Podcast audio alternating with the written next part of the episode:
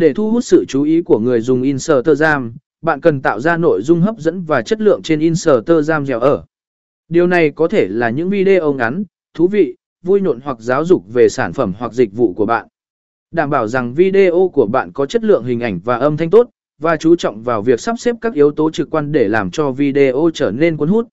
Tạo nội dung chất lượng là bước quan trọng nhất khi sử dụng Instagram để mở giảng đỉnh và bán hàng. Dưới đây là một số chi tiết cần lưu ý để tạo nội dung thật sự cuốn hút, tích hợp giá trị cho khách hàng. Hãy nghĩ về những vấn đề hoặc nhu cầu của